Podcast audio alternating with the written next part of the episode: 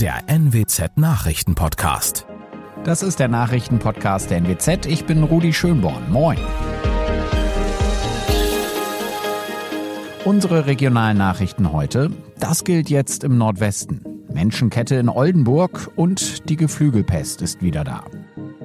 Corona und kein Ende. In Niedersachsen greifen unterschiedliche Regeln im Umgang mit der Pandemie. Jetzt gibt's einen Überblick. Wer geimpft oder genesen ist, darf sich mit maximal neun weiteren Menschen treffen. Kinder bis 13 Jahren sind davon ausgenommen.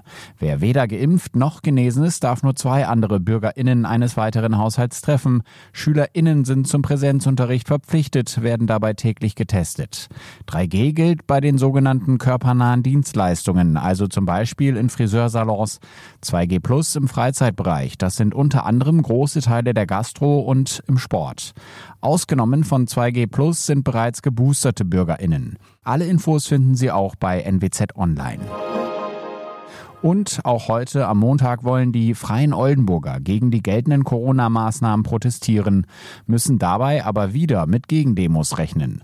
So soll es am Abend eine Menschenkette in Oldenburg geben. Dazu rufen gleich mehrere Bündnisse auf. Fridays for Future, die Seebrücke Oldenburg und United Against Racism sind nur ein paar davon.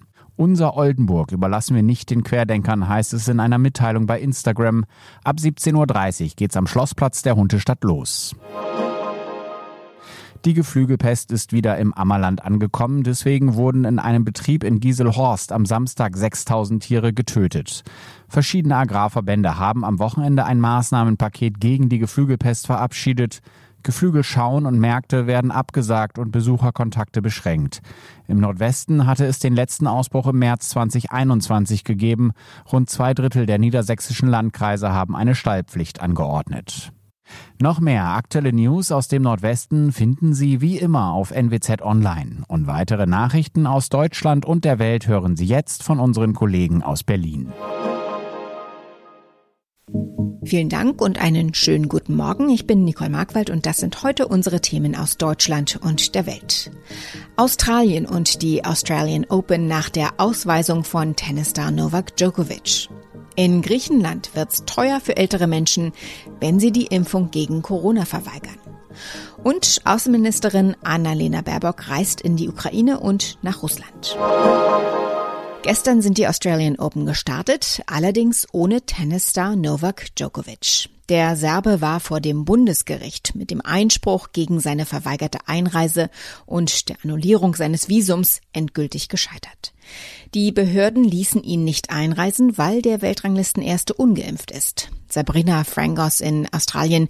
Djokovic musste das Land verlassen. Wie wurde denn seine Abreise von den Australiern aufgenommen? Nun, die meisten Australier scheinen es für die richtige Entscheidung zu halten, dass Djokovic abgeschoben wurde. Jedenfalls, wenn man einen Blick auf die Kommentare und Umfragen der ansässigen Medienorganisationen wirft. Aber Australien ist auch ein sportfanatisches Land. Das Grand Slam Turnier in Melbourne ist immer ein Highlight und einen der Topspieler nicht auf dem Platz sehen zu können, das bedauern natürlich auch viele.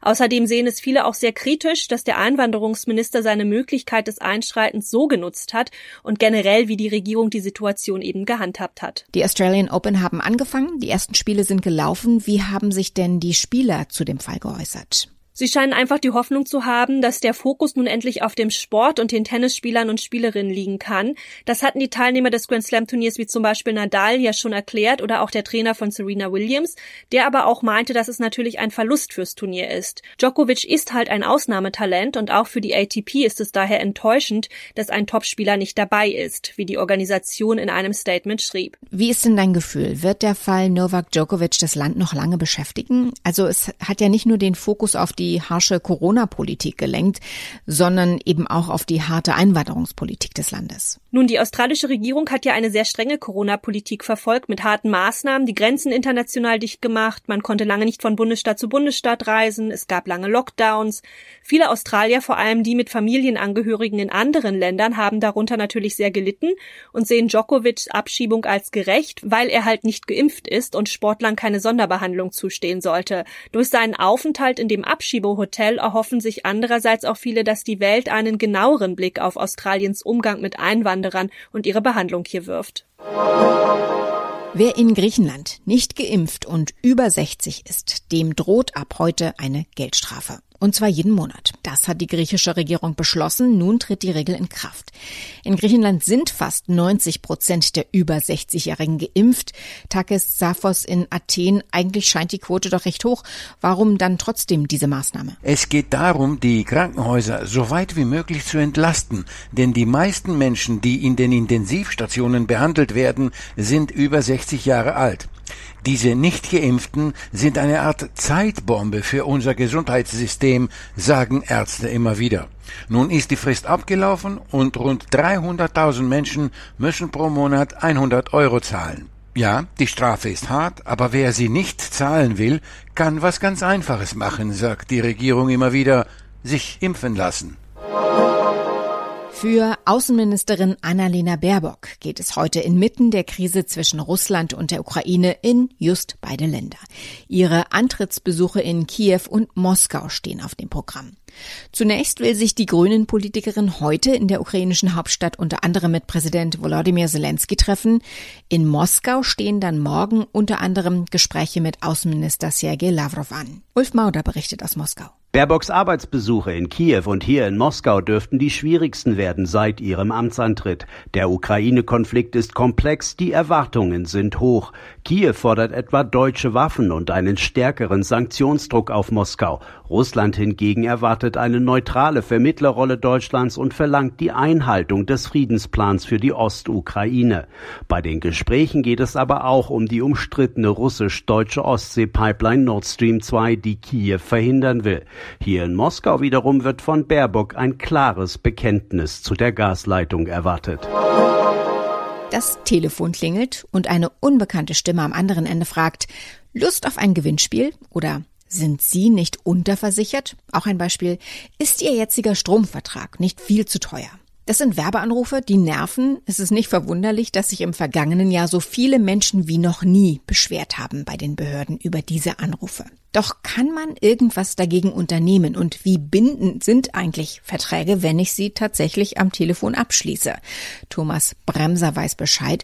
Welche Werbeanrufe sind denn eigentlich verboten? Eigentlich alle, wenn ich vorher nicht eingewilligt habe. Manchmal gibt's ja bei Gewinnspielen so einen Satz, ich willige ein, dass die und die Firma mich anrufen darf zu Werbezwecken. Wenn ich vorher nicht einwillige, sind solche Anrufe verboten.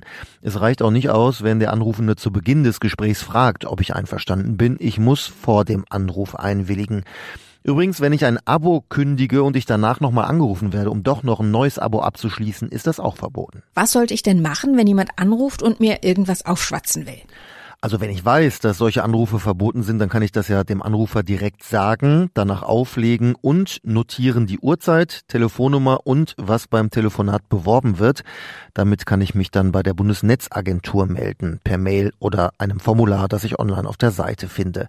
Außerdem aufpassen bei Gewinnspielen, keine Rückrufnummer hinterlassen und auch wenn ich Verträge abschließe, genau schauen, was unter dem Punkt Datenschutz steht.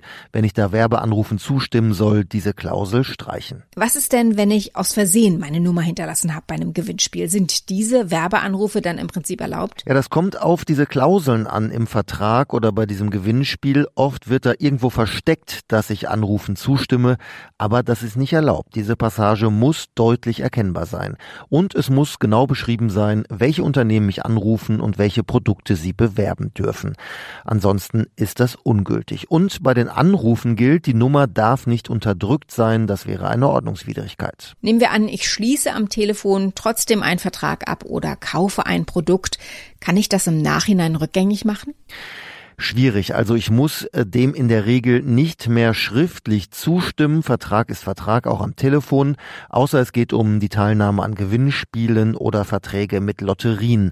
Aber in der Regel kann ich diese Verträge, die ich am Telefon abschließe, widerrufen innerhalb von 14 Tagen nach Vertragsabschluss bzw. nachdem ich die Ware bekommen habe. Ein Grund muss ich nicht nennen. Es gibt online Standardformulare für solche Widerrufe, zum Beispiel bei der Verbraucherzentrale. Die sollte ich am besten per Einschreiben schicken. Der Tod der Golden Girls Schauspielerin Betty White nur zweieinhalb Wochen vor ihrem 100. Geburtstag löste weltweit Trauer aus. Heute hätte sie die magische Marke erreicht. Anstelle einer Geburtstagsfeier wird nun eine private Bestattungsfeier geplant. Aber ein Geburtstagstribut gibt es trotzdem. Tina Eck in Washington hat die Einzelheiten. Äh, ja, das ist ein Film über Betty Whites Leben und der ist natürlich schon länger in der Mache, aber der kommt nun heute in die Kinos und hunderte äh, Kinos hier in den USA. Darin kommen ihre Kollegen zu Wort, äh, darunter auch solche Größen wie Robert Redford und Clint Eastwood. Auch äh, ihre Heimatstadt Oak Park im Bundesstaat Illinois hat übers Wochenende äh, mit kleinen Feiern an die Schauspielerin erinnert und das Begräbnis soll in der Tat klein und privat bleiben. Sie hätte keinen großen Trubel gewollt, äh, sagte Bettys Manager. Bis zuletzt aber habe sie optimistisch und humorvoll gelebt. Äh, sie hat offenbar viel gelesen und äh, Puzzles zusammengesetzt.